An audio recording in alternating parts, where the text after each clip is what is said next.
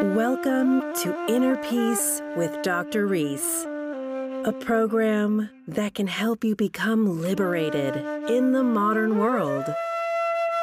Now, here's your host, Dr. Kevin W. Reese. So, what is the vomit box? Welcome to episode number 119. Today, I'm talking to Andy Schoenfeld. He's a veteran social worker, a very unusual therapist, and musician who, as I've said in past episodes, helped me out when I was going through my stuff back in March and April. This conversation is pretty raw. I don't even have my microphone properly on. it's raw, it's out there, and there's a lot of gems. So sit down and relax and take in this beautiful, invaluable recording. Let's begin. Andy, welcome to the podcast. Welcome. How would you describe the vomit box? Why do you want to know? What's the vomit box? Why do you want to know? Well, I may not want to know. The audience wants to know. You can read minds. What is this vomit box? You tell me. The stream of thoughts. All right. That's a good one. Negative stream of thoughts, typically, hence the word vomit. No, it's not negative, it's discrepant. There's a big difference negativity is you have commentary on the process. Mm. Discrepancy is different than negativity. Huh. Elaborate. Well, if you go into the store and the steak, better yet, the pastrami that you buy, fatty pastrami, the kind that you have with rye bread, mustard. Yeah The pastrami you buy costs ten dollars, and you only have six dollars. You're just discrepant four dollars. It's not negative. You're four dollars short. Your commentary on the process is this is negative, but it's not negative. You just have four dollars. That's not bad. Hmm. So the commentary is out, oh my God, I'm not going to eat. She's not coming over. I promised the pastrami. So the vomit all box. I have, all I have is dry knishes. Yeah. So it's the reactions. Oh, it's just discrepant. That means that uh, you're four dollars short. That's not negative someone could perceive that as well. I got to go scrounge up some change. Let me go back to the car. You know, there's a way around, but in the moment, it might seem terrible. Like you just blew it. So it's not negative. When you hear all that banter in your head, that's not negative. That's that's what happens. Goes off by itself if you if you view it as negative, then that's a loss. that's that's a that's a, a, a feather in the loss column. It's not negative. It's discrepant. It's a big difference. Mm. So, well, what made you use the term vomit box? Vomit we, we didn't get done with discrepant yet. We still have to we still have to try and meander around what discrepancy is. Okay, fair enough. So um, the uh, the the term discrepancy. Uh, the reason why I use that is because ask yourself the question: Is it satisfying to feel like a failure? Do, do you enjoy the experience? No. Exactly. What causes you to not like the experience? The reaction to it or the subconscious? No, no, no, no. What what causes you to not like that ugh feeling? If you could figure out how to register an ugh feeling is satisfying, it wouldn't be ugh, but most people are not going to do that. They're just going, ugh, this horrible feeling. So, what causes you to not like it? What causes you to want to get away from it? Programming. Mm-mm. Well, yeah, okay, you could say programming. What kind of programming? Subconscious programming. Mm. Why is it cross culturally known that human beings do not like to suffer?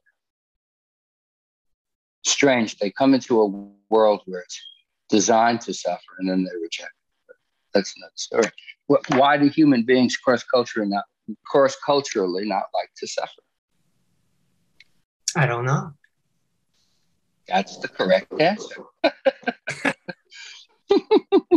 okay, okay. That's the correct answer. We don't know um, much, do we? Well, if you take a look at the last verse of um, the, uh, I think it's the uh, expedient means chapter of the Lotus Sutra. Mm. The verse is uh, This is my constant thought how to cause living beings to enter into the Buddha or Dharma, Dharma body or Buddha way. This is my constant thought. And so there's the word constant. And thought represents function. This is this is my constant function. Now you have to ask the question, who's my? Who's the speaker? Your representative? This is, well, this is my constant thought. Well, historically stated, the, the historical Buddha said that. If you look at it another way, it's life speaking. Life's constant thought is to help you enter into a particular way. Darwin discovered that uh, within life, there's a, a, a adapt or change, that there's the ability to reach, it, ability to, to potentialize within adverse circumstances. Uh, Buddhism, Mahayana Buddhism, comes the concept that there's something inside of you that causes you to want to go high. When you're vibrating low, it's not satisfying because there's something that causes you to want to vibrate high. It there's the word cause. There's a constant cause in operation which causes you to want to vibrate higher, have a lighter vibration. And so we're not doing it. Life does it. Life demands that of us. That's why we reject. We, we that's why we find suffering unpleasant, because there's something within us that causes us to want to go high. Sometimes, so that's why it's not negative; it's discrepant. So sometimes the suffering pushes people into the suffering people don't like, so it causes them to want to seek a solution. Mm-hmm. So that's not negative in my viewpoint. That's discrepant. You're vibrating down, down, down, down, down, dark, and you want to vibrate light. The suffering is the teacher. It, it, it, causes you to to do it. Whether the human being does it or not is another thing. It's the catalyst. yeah. Yeah. But there's something inherent within human life, which causes it to want to potentialize. You know, survive and thrive. Right. But that's not subconscious. It's it's programmed into the entire system. But this vomit box, as you call it, it, it just it keep. why does it keep going? It keeps going. It just keeps vomiting. I remember you once saying that it's like watching the wind blow trees. Well, that shtick is all about you're not doing it when you're vomiting. It's not con- it's not you're not sitting around trying to figure out how to be it, how to how to feel horrible. Right. It happens on its own. So like you asked the question, when you take a crap, do you consider yourself a crappy person? no, because you see it as natural. Right. And so I don't know. You might get to the spot where it isn't the apple falls far from the tree. The apple is the tree. And the tree that came before that, the tree that came before that, the tree that came before that, and all other trees that are going to come after. That means that the vomit that you have is the way I look at it. I could be dead wrong. Uh, the way I look at it is that your your vomit is familial.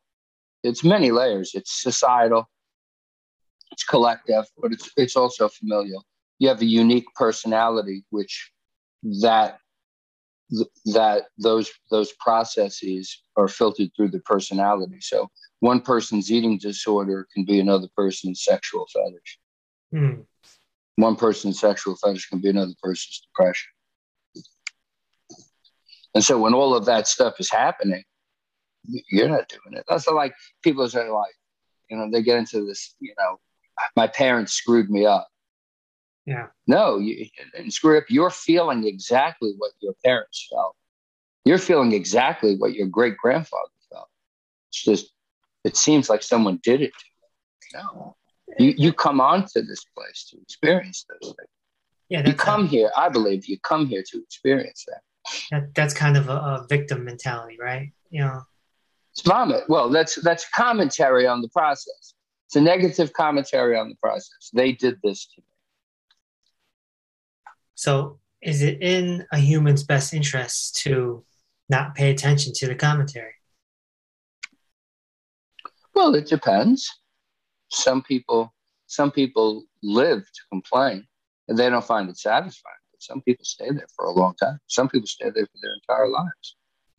I had a university professor on a few months ago, and he said, "I love to ask my, I love to give my students a challenge and tell them just stop complaining for one day. And he's like, so you'd be surprised. Some students come up and say, I don't want to stop complaining. I like it.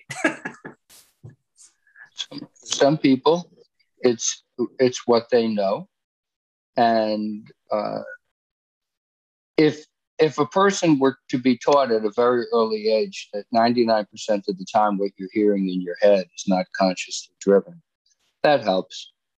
Uh, certainly, the diagnostic terms don't help because, like I said, when you take a crafty, you call yourself a crafty person. No, because it's natural. So if you saw your vomit, you saw that blah blah blah blah blah going through your head because you're not doing it; it's happening. Then you won't identify with it. It's the identification process where people get screwed up. They are people are under the impression that they're thinking. They're not thinking; they're listening. Look, if I ask you, what did you have for breakfast yesterday? What did you have? I had a big bowl of fruit. There you go. Now, did you see a picture of a big bowl of fruit or did you hear the words big bowl of fruit? Both. Yeah, happens so fast. You're under the impression that you think. You're not. Works just like the computer, except in picture form. And so there's like an audio wave and a visual wave coming. Through. It happens. It happens. It happens for this kind of conversation, it happens real fast, beyond the speed of light. And so you're in, people are under the impression that they're thinking. They're under the impression that those are their thoughts. That's like me saying, "Look at the wind blow in the trees. I'm I'm using I'm making my mind make the trees move." Right. You go, "No, that's nuts." But if I said I observed the trees blowing, and you go, oh, that makes sense. Mm. So, you know, people are under the impression that they're thinking. And and my way of looking at it is they're not. You're it's happening. Yeah. And even better yet, my way of looking at things could be wrong. I, I, we choose to come here. We choose to come into a messy, nasty, violent, destructive world. We choose that. On beautiful land, though. On beautiful land. But yeah. we choose to, to do that. We're not, you think the thing that the thing the aspect of us that brought us here is surprised over the fact that there are nuclear weapons and bombs and death? You'd be like, if divine intelligence is so divine, you'd think it know. you think it know about war and pestilence and all right. that stuff. Yeah. Well, in Christianity, it's called the fall, right? And now we're in this world. All right. Hence the Adam and Eve story. So, in Eastern traditions, it's typically called witnessing watching and listening to the thoughts and the emotions and not identifying with them and becoming the observer. Yeah, I didn't know that when this came to me.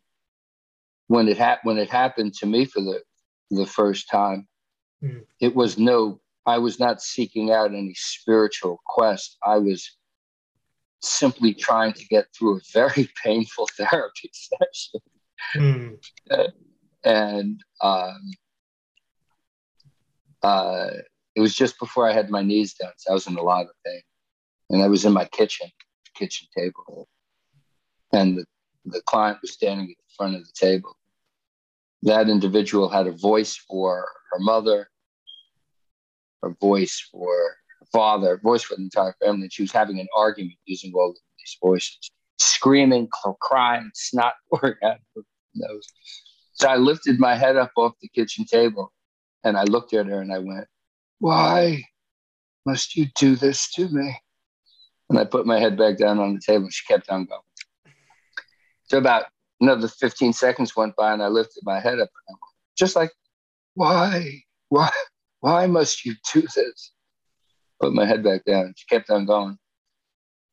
About half a minute went by, and without any conscious thought or anything. I looked at her and went, You're not thinking. You're vomiting. You're listening to your subconscious talk and you're vomiting all over my kitchen table. It works just like your bowel and your bladder. It's automatic, except when you take a crap, you call yourself a crappy person, all like that, all in one shot. Then I put my head down on the table and every light bulb I ever had in my head crushed, blew out. Huh. I could barely speak. I was like, oh my God. Oh my God. I, I couldn't, I was like, did you, did you hear what I said? And so when I first discovered that for myself, um, I, I couldn't make a logical sentence for a couple of days after that. I was just so blown away by this epiphany, this this realization. Just, just that moment. Yeah. I was like, holy shit, I've been listening to this crap for 35 years. Jeez, oh my God. I was like, wow. So then I went about asking all the questions that I asked her. Why does she do this? Why do I do this?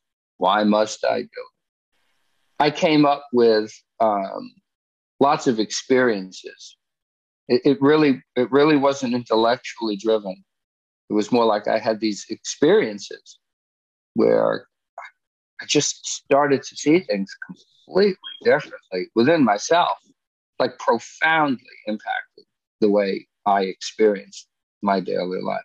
Mm. It just blew me out of the cannon.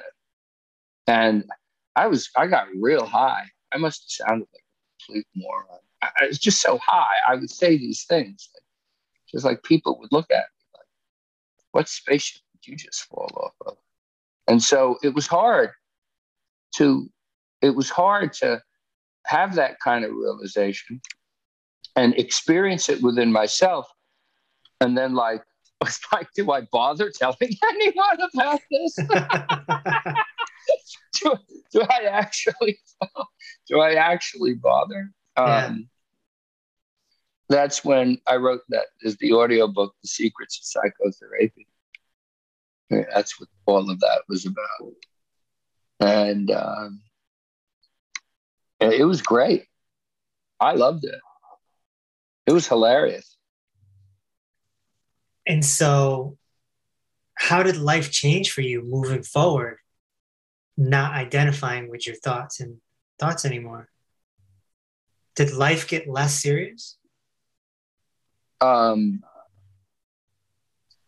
uh, one cannot one cannot be human and not fall into that you know it, it doesn't mean that i'm walking around and observing everything that goes goes through my head um, it's um, it, it, it was a process to learn to how how to live with it but I had a lot of fun. I created I created the character Mikel. That's the guy that talks like this, hmm and he was hilarious. He was just absolutely, absolutely hilarious. And so I came up with the mother of all rules, and then I researched it on the web because I'm not a big reader. I, I don't read a lot. I read The Nature of Personal Reality by Jane Roberts. I read that but I really I never read a lot because I wanted to come upon it myself. Mm. So then I started to be I started to ask, does anyone else know this? And then I I I, I read the Eckhart Tolle stuff. It's there. I read the subconscious reprogramming stuff. I saw it in there, and I was like, "Yeah, this is cool." And I was I the reason why it meant so much to me was because I didn't read it and understand it. I was just trying to get through a damn therapy session Right, right, without saying without saying shut up. right, right. And then Mi- Mikel was hilarious. He was just a cut up. It was just so much funny stuff came out of that. It was it was over the top. Why did you create Mikel? I didn't. I had the information and I was looking for it and looking for it, trying to find a context for it for months, man. I'm talking about for months. I was looking for this stuff. Then one day I was in the shower and I heard, as clear as you hear me, I heard, So you want to be a schmuck? I don't want to be a schmuck. I want to be a therapist. And I, I saw me sitting on a stage with this old Jewish guy sitting there. And I was like, oh shit, it could be a play. Oh, wow, cool. So that's where the secrets of psychotherapy come from. Why therapy? I mean, you're making a point there that it's kind of rape, but you're a therapist. Wow, Mikel, Mikel is like, if you wanted to open up a daycare center and your name happened to be Charles Manson, would you call it Charlie Manson's daycare? if your doctor's last name was Hitler, wouldn't that get you to ask you a question or two? he says, no one pays attention to the name psychotherapist. Psycho the rapist. It's the rapist, you know, therapy, two words, therapist. Uh, he called it therapy. Mhm. And so then he came up with the rules. And I just sat there and typed. I didn't, there was nothing conscious. and I guess if you actually listen to it, you'd see that there's really nothing conscious in it. I just, just typed. So is it Weeks. is it is it is this like a channeling type thing? No. Who the hell knows? I don't know. But all I knew is that it was really funny. And uh, his sayings were incredible. And he was just so funny. He was just, it was just hilarious. He says, when you, when, you come in my orifice, you're hoping it's going to be a feel good experience. So Andrew goes, when I come in your orifice, and he goes, yeah, when you come in my orifice. Goes, I'm not going to come in your orifice. And he goes, how are we going to do psychotherapy if you don't come in my orifice? And Andrew goes, you mean come in your office? And he goes, yeah, that's what I said. Andy, how look, you're a professional therapist. You make a living talking to people about their most intimate things ever. and then you have this realization. Mikel comes about. How do you continue doing therapy after all of this happens, and and still take it serious? did I say? Did I say I take it serious? I mean, you got tons of clients, Mhm. and, and we're talking we're talking some heavy stuff, not just uh, a, a two week depression here, a two week depression there. You got some heavy, heavy, heavy diagnosis going on. Well, you have to try and understand if you identify the subconscious blah blah blah with the focused personality, then then it's their thoughts. I don't view that. I don't view things that way. You can't you can't you can't go around telling people what they are based upon what they hear in their head. That's very dangerous. Mm. That's that's control, man. Mm. That's some sick control. The entire industry of therapy or didactic therapy. You talk, I talk, you talk, I talk. You know, people think the therapist knows about sex, knows about relationships. Ask ask the mother of the children of how I how I am with relationships. I'm supposed to know all that stuff. I'm said people come to me with their financial problems. People come to me with their kid problems. I'm supposed to know how to communicate. I'm supposed to know. It's one of the real secret rules of psychotherapy that I'm supposed to know because I have a degree, because I've done over 70,000 of these. I'm supposed to know all that stuff. What if I don't? Right. What if I don't? They still come back that- they want to talk. Well, they, um, people come back for a variety of reasons. To be able to, um, to be able to get away from advice giving, uh, to be able to get directly to um, people being able to see that what they're hearing in their head is banter, and they didn't create it. Uh, one time, I had a woman. This is a beautiful story. I had a woman. Now she had had uh, has an autistic child, Hmm. and so she she comes because she's very upset because of what the community thinks of her, what her family thinks of her, and what she thinks of herself as a mother because her autistic child is not thriving. So I told her all this stuff, and uh, she took it. She took it well. Uh, she comes back. Uh, she started out crying in the beginning. She cried a lot. Uh, she came back one week and she was crying, and I, in my head, I was like, you know, what I heard. So here we go. She says, I was standing in church, and this incredibly warm sensation came through me, and I realized all the crap I was hearing in my head was just vomit. Hmm. And above that, I heard, Your child will be safe. She said, When all the vomit was removed, guess what I had? Now I'm sitting at the edge of my chair because this is great, man. This is like school for me.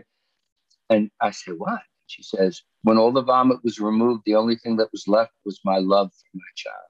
Mm, You, everyone, people can learn a lot from that. that's great. that was a great that was a great experience yeah so yeah people say all the time how do you listen to all that i don't. I don't i'm telling you. I've gotten to the point where i zone out and i just listen for it for inflection and then i jump in. In the book the secrets of psychotherapy i didn't know this. I didn't know what mifflin was saying.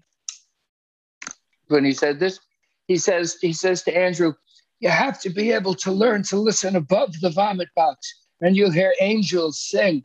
And, and andrew goes and this is a guy that talks about feces and urine angels singing i didn't know what that meant until one day i realized how to get above that puke and listen to what could be a more appropriate satisfying uh, uh, move in the right direction answer to people's problems. The higher self, as some people call it.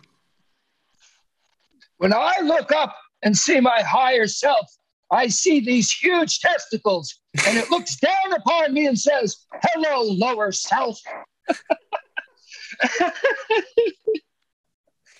oh man. What about emotions? They're not thoughts.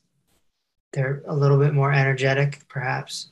Emotion, energy in motion, emo. Sometimes they they can get trapped. Sometimes people hold Uh-huh. on. Uh-huh. Well, th- that's that's why that's why we came here to experience all of that. A lot of a lot of the psychotherapeutic community is what I what Richard had this sense the other day. Richard Jackson, he said, selling stupid. A lot of a lot of therapy is, trying to sell sell something to someone to take them out of their experience. Everyone has to go through certain things. There's another great thing he said to me once is that you can't fix all these things. You have to live through it. Yeah. There are just no answers just to certain things. And then on top of it, look at it like this. Let's say I have a subconscious program that says I deserve to be slapped and beaten. Let's say that's my program. I didn't create it, but let's say it's there. So I go in and I have, and I'm bitching and complaining to the therapist about how my boss is so mean to me. Now, on a conscious level, I don't want that. But on a subconscious level, you bet I want that. That's secondary gain. Is, is tasty stuff, man. Okay. All right, let's stay with emotions first. Because this is something I'm dealing with now. The last few months, I've been feeling my emotions, perhaps for the first time in my adult life, not repressing, just, just doing it. Mm-hmm. and I've cried more in my I, I've never cried this much in my life. I, I, I can't even recall crying as an adult outside of a breakup here or a, a sad movie there. But really feeling grief, and fear, and frustration, and mm-hmm. letting it release. First, it was scary. And then I realized what was happening. It was release. I'm releasing something. This is the human experience, right? Yeah, look at it like that. Something's happening.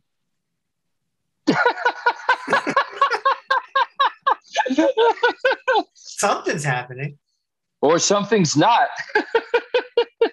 you never know. It's the way you frame it, the Yeah. frame you put around. Well, I'm framing it as something's happening Good. because I, you know, I feel, I feel it, and I'm seeing the triggers. I'm seeing the triggers now. Witness because I'm, I'm I'm witnessing more, and I'm, I'm seeing the thoughts, and the emotions. Uh-huh. Well, But- some things are better. Some things are better left undescribed. Words tend to water things down. But you did say one time that you know crying is cleaning out the pipes. Yeah, yeah, yeah. Well, when that, when those things happen, um, have yourself a good breakdown. It'll bring out the best. Yeah, you did one time. You told me. You said, "Hey, this is good. You're falling apart."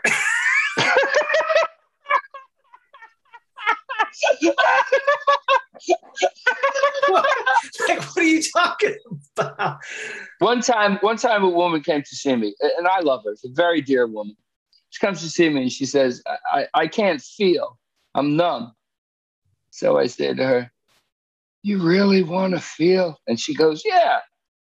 Like, All right, sit down, close your eyes, but promise me, that once you start feeling, you don't jump up and run out of the office. Yeah, Opens her eyes, and she looks at me. I go, "Close your eyes, relax." And I go, Are you ready to start feeling? And she's like, nodding, yes. And I say, You are the whiniest bitch I've ever met. She- she's like, Fuck you, you son of a bitch. Who the fuck are you? And I, and I said, You feel that? Fuck you. Oh man. So she she needed to be triggered by an insult. She got it. She got it. Yeah. And she came back. She came back for a lot. Well, you're a very different therapist, Andy. Your business cards say Andyland. I mean, come on. That that's not normal for a therapist. You have long hair. You you you you look like you're in a rock band. You smoke. Mhm. You know, you you you have a little whiskey here and there. You're you you, you got Mikel. You, you make voices. You um you're talking about vomit boxes and rising above it and not a this is not a normal therapist. So I would think some people walk away and some people keep coming back because they're like, oh, this this is different. every now and then, every now and then, I have to stay tethered. If I get untethered, I start saying shit that is way out. And so uh, every now and then I become untethered. Uh, you know, I guess after doing it for so long, I've been doing this for 35 years, but, you know, 40 sessions. I used to do 50 a week. You know, so there are a lot of people who come because, especially the young guys. I have a lot of young men, and I love them all. If and and you know, it says to this this one kid because they're young, they don't have the money, they don't have insurance, so I'll charge them fifty dollars, sixty dollars. You know, but I love them. And I, I said to one kid once, because he was talking about his future and his future. I says, look, if you would have told me 40 years ago that I'd be sitting here after 35 years experience making $50 talking to some kid, I would have said, I don't want it. but it's it's the nature of the relationships. I love these young kids. And they love me. And that's just the way it is. I see I see the potential in all circumstances. And I can spot genius. And I could also spot those people that are not ready to tap the genius. But I can spot it. Mm. I can spot it. You want to talk about a real genius? It's Richard Jackson. He's a saint. He's a real genius. Richard Jackson, Richard P. Jackson. Mhm. That dude, man, he's over the top. I've been And then trying I, to, I I've been trying to get him on the podcast, but uh, he's a little computer he's, he's a genius. I, I worked with Mike Longo, jazz musician. He was my he was my music guy for 40 years. I knew Mike.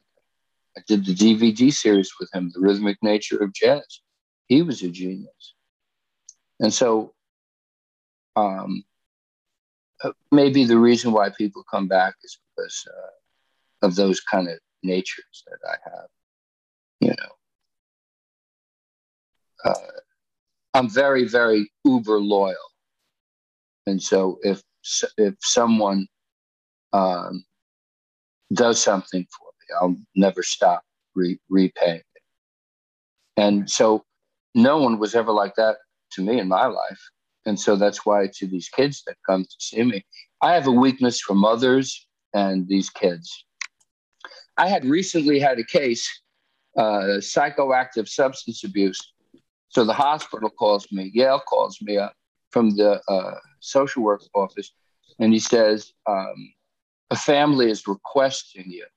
I go, what's the problem? He goes, a psychoactive substance abuse, psychotic symptoms. And I went, I don't want it. I, I just don't want to do that. No. So goodbye. I get a call about 10 minutes later. Woman gets on the phone. She says, hello, Andrew. Um, blah, blah, blah. She says her name. And I said, hello, mother. I'll call them one mother because Yeah. I don't know any anyone's. And so uh, she said, please, please help my child. Now, what am I going to do? Right. They don't have insurance. What am I? What am I? So just recently, uh, six months went by. Kids back at work and uh, out of the woods, and doing real well. And the mother said to me, and here was my payoff. The mother said to me, when I look at my son in his eyes, I see my son is back. And so uh, maybe I'm just too, too soft inside. mm. Well, there's the fruit of the labor. That. Yeah. But I did that. How much power? Oh, I'm good. Yeah. Okay. All right. Now, what do you want to know? What is the subconscious mind? Is my way of looking at it. And like I say, you know, I, I could be completely wrong. The subconscious is a realm. There's no time, there's no space. Everything happens simultaneously. There's constant potentialization in all directions. That's why it mo- I to simplify it to say that it moves faster than the speed of light. Um, it contains everything that you have ever experienced, and the reaches of it that contains your great, great, great, great, great, great, great, great grandfather's experience. That's why I say the it's not the apple falls far from the tree. The apple is the tree. You know, contained within a seed is an entire forest. Um, the data. subconscious, huh? It's like data. Uh, data encrypted in a language of pure brilliance, and um, there's nothing to create. Everything is there, created. It's endless. There's everything to discover, but there's nothing to create. It's everything to discover. It's more beautiful and wondrous than a human mind can comprehend, but you can experience. And when you experience it, it's very hard to translate it into language. It's very, very hard um, but you experience it uh, in all its dimensions uh, all the time. Uh, people are more tethered to their emotions, their physical body, so they do not delve into the stream. You know, the saying, I saw my life flash before my eyes. Like that. Yeah. It's there, it's all the time. We're just not tuned into it. Um, and so it's a wondrous, most beautiful thing that there are no words to describe how incredible it is. And we can use it to, we can reprogram it, right? You can, you can play with it. You you can play with it. It's a great toy to play with. It's a great blessing. It's, it's a wonderful thing to see that within every circumstance, there's every potential that exists. Hmm. You're just tapping into the ones that you're used to. If you look inside of any situation, there's a way out, there's a way through. And it's that never give up spirit to, to find that, to create value from ev- everything. No matter how horrible something is, tucked within it is the silver lining. And so, if a person proceeds with that spirit, um, you'll never you'll never go wrong. Uh, most importantly, um, one of the one of the best kept secrets is that your life is like a trillion light bulbs, but you only have the switch on one light bulb. That's you. all the other switches are all the other people in the world around you. And so if you have a way to if you have a way to introduce people to things, because you really don't teach anyone anything. It, it's they're ready to hear something, and then their growth and their development takes them there. I can't I can't tell you how I got to where I am. The only thing I know is that there's something about my life that allowed me to interact with so many people. You know, I do that Buddhist thing too, the Nam Myoho Renge Kyo, it's Nichiren Buddhism. I can't tell you how many people I've turned on to that. Yeah. And so um, the, the way I look at it is Um, I don't necessarily do all of those things for me. I played a show in Maine last weekend. I played the York County Blues Fest. And so I did this work, you know, subconscious, blah, blah, blah. And it not only affected me, but it affected everyone on stage. And people told me, they were like, holy shit, what the hell did we just do? Stuff happened that never happened before. So one time I was working with a woman, and the woman had a picture of her child, the most delightful, beautiful child that you've ever seen. And I go, oh my God, it's gorgeous. The mother looks at me and she goes, if she were a football, I'd kick her into the next yard. She's like the Tasmanian devil. So I says to her, the kid must be sick a lot. And she looks at me, she goes, how do you know? Well, because uh, you're sending her disapproval messages. Right. Says you should start telling her in your head, I love you. She looked at me. So anyway, yeah. what wound up happening was the woman comes back next week and she says, you wouldn't believe what happened. My kid, after a couple of days of doing that, my kids' Barbie dolls started telling each other they love each other. And then all of a sudden she rushes up to me and grabs me and tells me she loves me. So the level of communication of the subconscious is beyond conception. Yes. You know, like when people say, I never knew he was a drunk. Well, consciously, you didn't know that, but on a subconscious level, you bet you knew. But it's yeah. out of awareness. Right. And so, if we have, let's say, a fear of something, we can actually reprogram that by coming up with the opposite. Right. The goal instead statement. of looking instead of looking at the word reprogram, tucked within that circumstance are hundreds of potentialities. When you're doing the work, you're reaching for a potentiality that exists within a situation. So let's say I lost my job and I'm all freaked out. So I do some of the work and I start seeing, you know, um, uh, I start seeing it at more affirmative light, that sort of thing. Um, uh, it's not that I'm creating something new. I'm just tapping into another potentiality within the situation. And, and a nifty trick to use while you're doing that is that whole brain posture. That's Paul right. Dennison did the brain gym. Right. Whole brain posture is, I mean, statistically speaking, they have no definitive research that it works, but I personally found that it was helpful. Yeah. And so creating a goal statement, which is an affirmation. Yeah, you create your goal statement as if it's already happening. No negativity in the statement at all. No, no, no. No negation. No, no don't. Can't have neg- can't have negation. It's not negative. It's discrepant.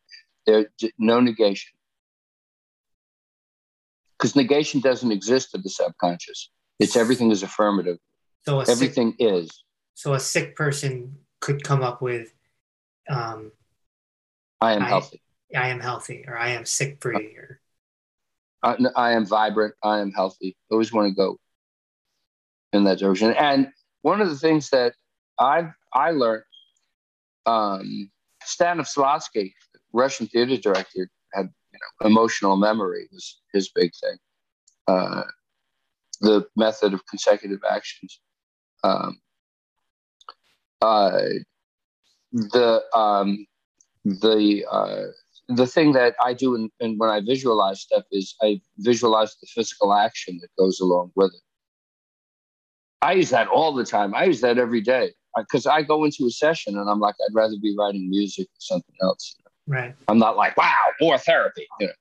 and so um, I'll visualize myself uh, with my arms waving and jumping up and down and yay, and then just start the session. And a few minutes in, it clicks in.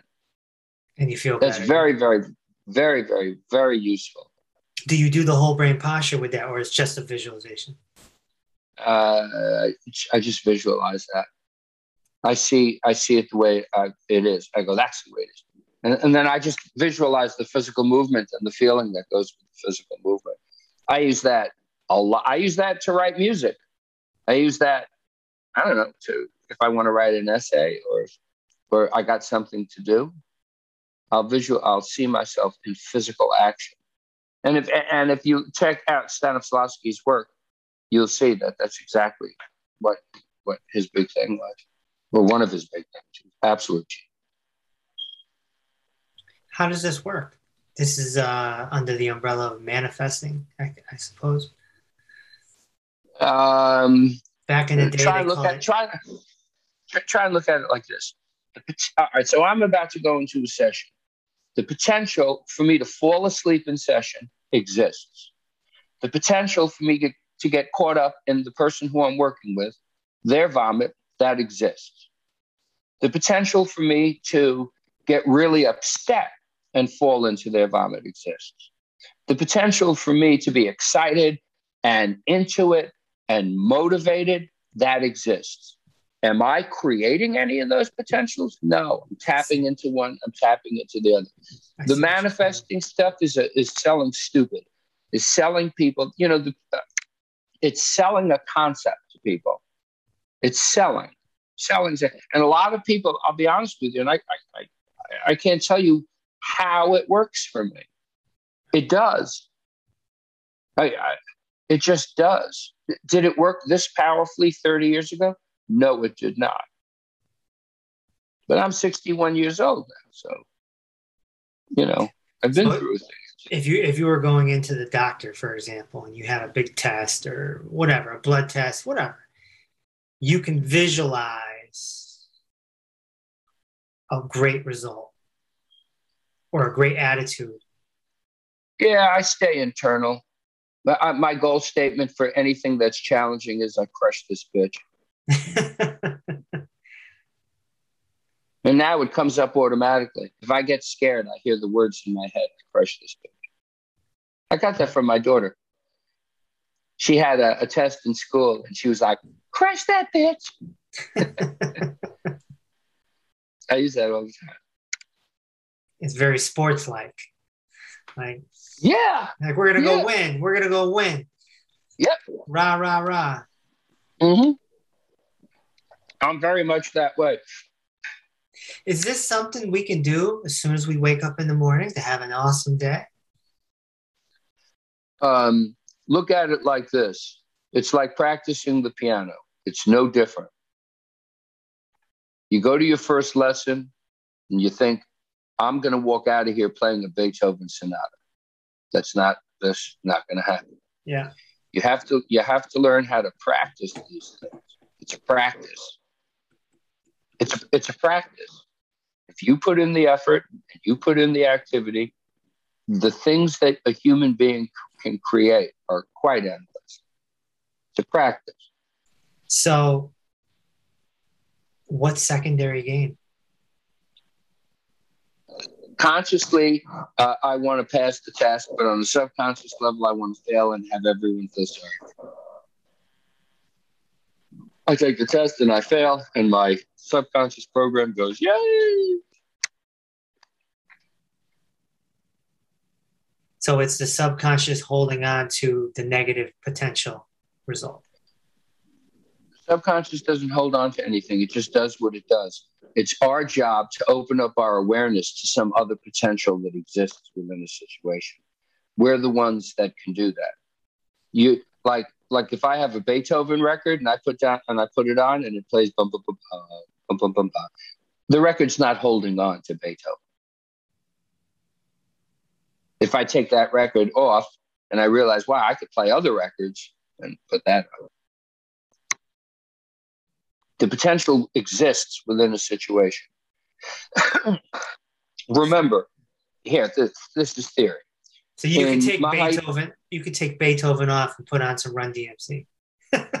Yeah, look at it like this. This is theory. In Mahayana Buddhism, there's a concept called the 10 worlds. Well, the 10 worlds are 10 separate emotions, 10 separate states that you can be in hell, hunger, anger, animality, humanity, joy, learning, realization, bodhisattva, or Buddha. But the 10 worlds are not separate. Each world is in within each world. So there are actually 100 worlds. Do you like to be depressed? No. There's your world of Buddha. Do you like to be depressed? No, I want to learn how to get out of it. There's the world of learning inside of hell. Do you like to be depressed? No, I have I'm hungry to, to change, to see something different. Each world is within each world. So the potential, that's the theoretical explanation of the potential. And the potential runs by um, rules. They call them the 10 factors. 10 factors how life manifests in the physical and spiritual realms.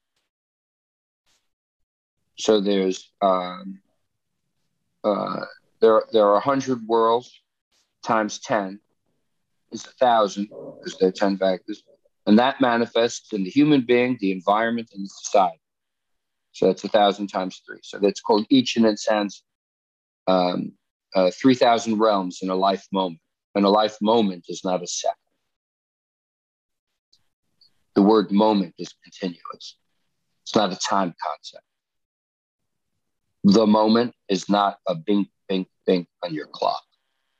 So when it says t- uh, 3000 world uh, 3000 realms in a moment it, it, that's not referring to one o'clock two Yeah. o'clock three o'clock. Clock time, yeah. Yeah. So the potential to change exists. Yeah. so when someone sits down and talks you train yourself not to go into their vomit spew you train yourself to you ask them is that conscious? Are you doing that or is it popping up on its own? Let's say popping up on its own. And you start to ask them what, what would you rather see? What would you rather hear? What would you rather feel that's kind of how the subconscious how we experience it And so we can use whole brain posture and goal statements to Yeah, whole brain posture. Paul Dennison we did that for accelerated learning. That's all it is. It's a it, it just it just you learn things quicker. It's a Mm. teaching tool. And very helpful. I enjoy. it. and have you passed this to many clients? Um, yeah, I mention it. I uh, I use it. It's helpful, but I don't talk about it forever. Like I I'll show someone something. Like like I'll show someone something, and then my expectation is that they do it. Right. When you don't do the work, then it's just blah blah blah. Right. Yeah, coming up with goal statements is quite liberating in a way. Just just coming up with goal statements is kind of liberating because you're you're consciously coming up with the opposite. Right. Yeah. Right. potential potential result that you find more satisfying. And so the simplest way to come up with a goal statement is take any problem, make believe it's fixed, and as if it's happening in the present, and then use that. There's so many things that a person can do. Um, you know, look, look at it like this. Here's an interesting view on being a therapist. Like I've done 70,000 of these. That means that on a subconscious level, I've experienced and worked out 70,000 different types of problems. Right. Where the average person just sits down and thinks about their problems. I hear my clients in my head all the time. I'll wake up in the middle of the night and I'll hear someone talking. Like I'll actually hear verbatim statements. That's how deep this is. It's like, you know, let's say you write a book and someone reads it and they resolve a really deep issue. You're a part of that, and your subconscious has resolved that within you as well. You're not. We're not alone on, on this realm, this level. We're not alone. We we truly are that interconnected. Thing. Yeah. And earlier you mentioned the whole light bulb analogy. Yeah. Well, it's, uh, the subconscious is I, me, or my. Above I, me, or my is us. So, so, says. So Mikel says, above I, me, or I is and us. yeah. It- Get it? it's And us. How do you spell an us? anus. and so in, in the famous book a course in miracles it's referred to as the sonship many people call it the collective mind that Yeah. we're all connected all, and we're all the same Yeah. which is why judgment so to speak is a quote unquote sin because Yeah. you're you're looking at your brother or sister. You're Yeah. we're the same. Yeah, you don't think you don't think that stuff and that's happening in Afghanistan right now is not affecting us neurologically? Right. You don't Right. think every time the Earth is assaulted and beat up on, that it's not affecting us neurologically? And how about the pandemic? I mean, It just you, affects us. you- you mentioned to affects- me about a month ago we talked, and you were you said to me, you're like, I think the pandemic's bothering. You said to me, Oh yeah, and I'm like, oh, it's not messing with me. Yeah, but it does it subliminally. It does it. It it. it yeah. No. I have, I have pandemic vomit. Of course, I have pandemic vomit. I have money vomit. I have vomit about the, these friggin' health insurance companies. I have political vomit. I have anything that is known to humanity. I have vomit. You're human. You have human vomit. I have a, a, a simple way to look at it is I had a mother and father. Right.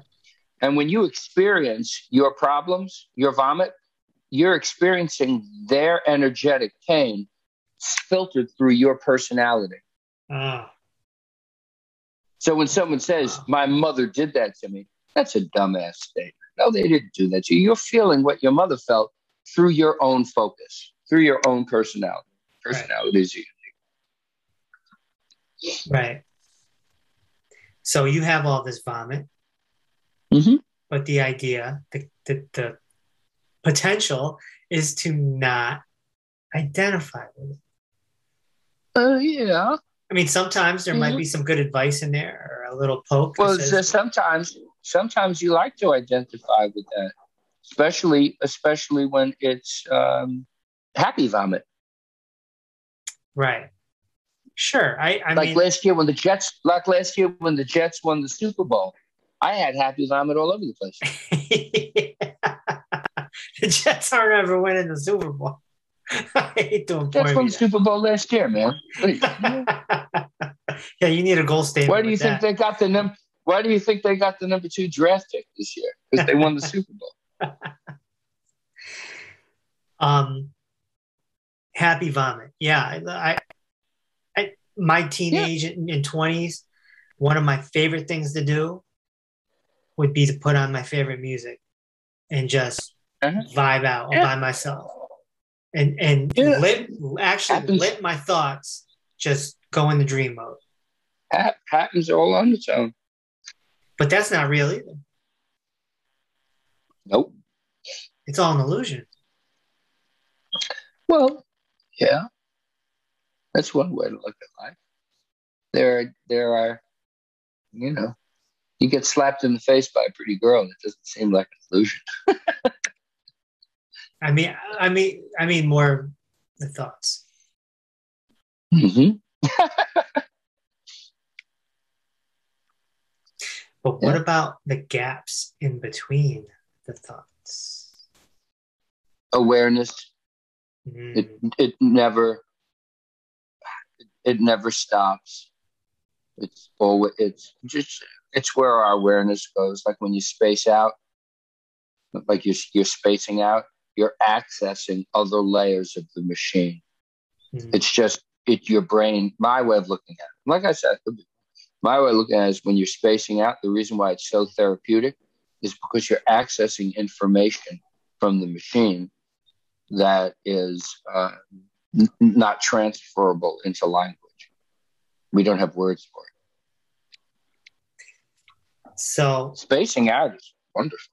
oh yeah, yes.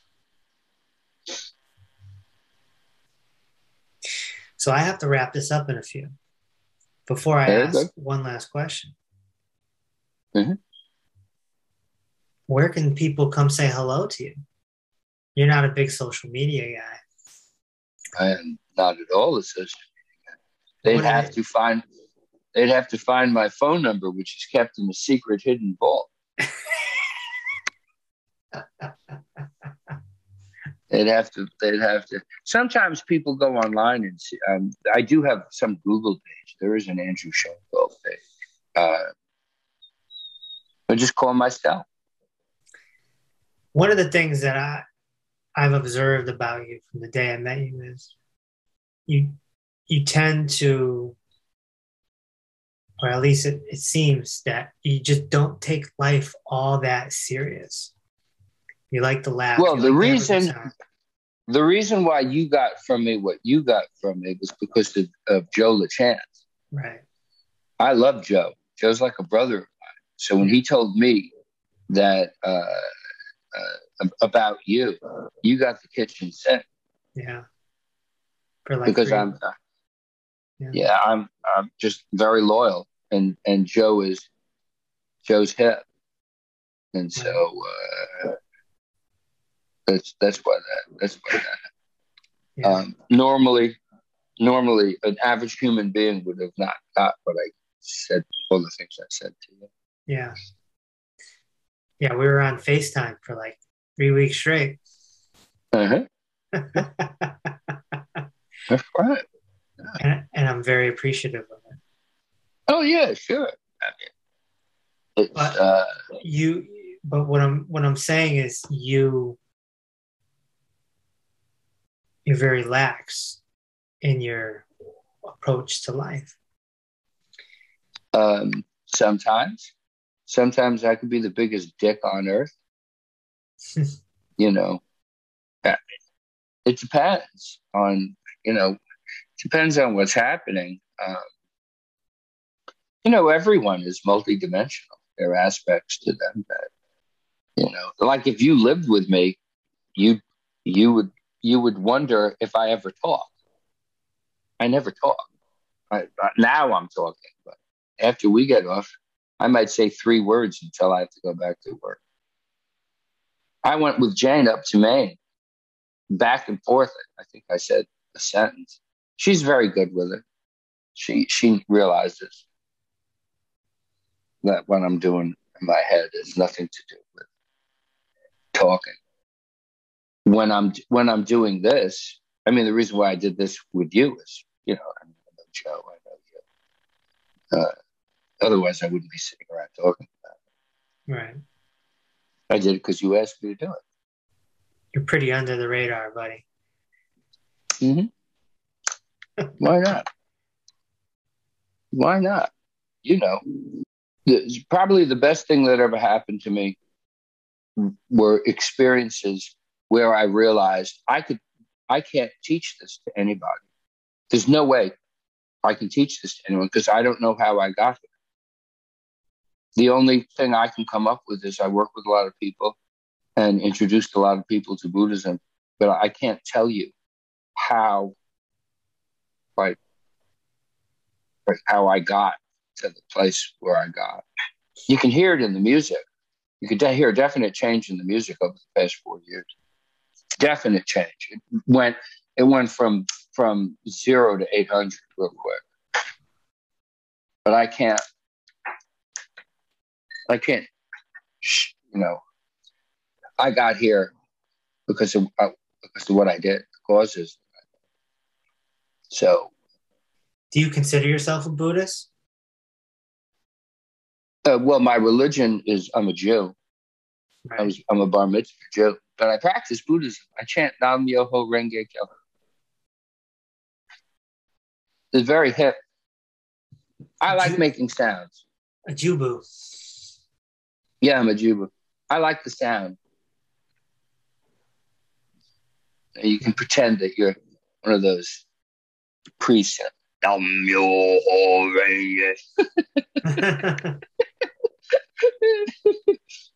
Have you ever had any uh, trippy moments uh, doing those chants?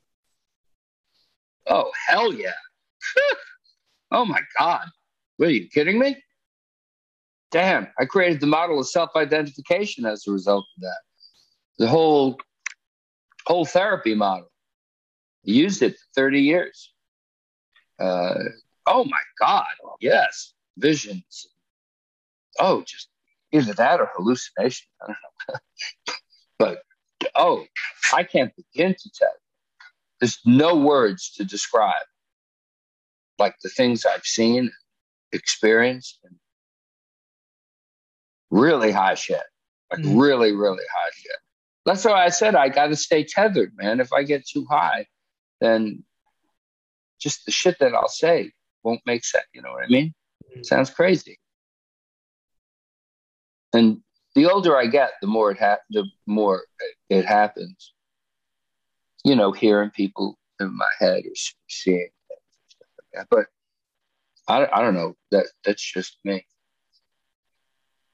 That's just that's just. Well, hey, you got to go to work on Monday and see 10 clients a day. And Monday's not that bad. Monday, I think I have eight. It's the spacing that's tough. You know, you start, see someone at 10 and then someone has to come at 7 at night. So being a therapist, work a lot of hours. Yeah. That's tough. But that's why I use the visualization stuff. First time I used it was playing baseball. I was playing against a guy that, man, this cat can pitch like you have no idea. He's an incredible pitcher.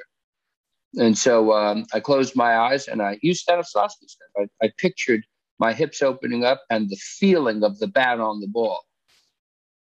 And that feeling, that thwack. And I got in the batter's box. He threw me a curveball that whack.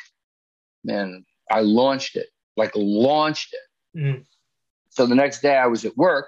I was working with a psychotic woman, over medicated, and I realized because I was falling asleep how boring it was. It's just sitting there. She's drooling. And I, I said, "Oh shit, I'm in a trance. Let me do that thing." So I pictured myself jumping out of my chair and going, "Wow, you got it!" And then I fell back to sleep. And about three minutes later, she uttered something, and I jumped up and went, "Wow, you got it!" And I'm looking at my hands in the air. I was like, "Holy shit!" what the hell is this? That's where that started. So I used it. That's my survival tool. The physical. You visualize the physical body movement. yeah, you can do colors too, right? You do colors. Light green, colors. light green. No, never light green. Dark green. Light green is tends to move to its sickness. Uh, uh, azure blue. Excuse me. Green, gold, silver blue. Uh, Gold, sunset red. Uh, gold. so a dark, a dark green, like a forest green. Yeah, that's my favorite color. Um, I use that all the time. All the time. Forest It's green. just a. Mhm. Mm. Well, was really helpful. All right, Andy Man from Andy Land. Look, there's this guy, and he's holding in his hands the torso of a woman. She's cut in half. Her legs are on the floor, and he's showing this woman's torso to his friend. What's the caption of the cartoon? Like to introduce you to my half sister. Okay. There's not even a nickel on that. Not even nickel on that. Now, Mikel would say, there are rules to everything, even being crazy. It's gotten to the point where we've perfected those rules where the rules for being sane are kept secret. Hmm. Arthur Buckleson. Hmm. Rules for keeping sane are kept secret. Yeah, the rules for being crazy, everyone knows about. All right, we done good. Thanks for joining me. Very, very well. Thanks for listening to Inner Peace with Dr. Reese. If this episode opened your heart, feel free to share on social media and tell your loved ones. Also, be sure to subscribe so you never miss an episode. Until next time, may peace be with you.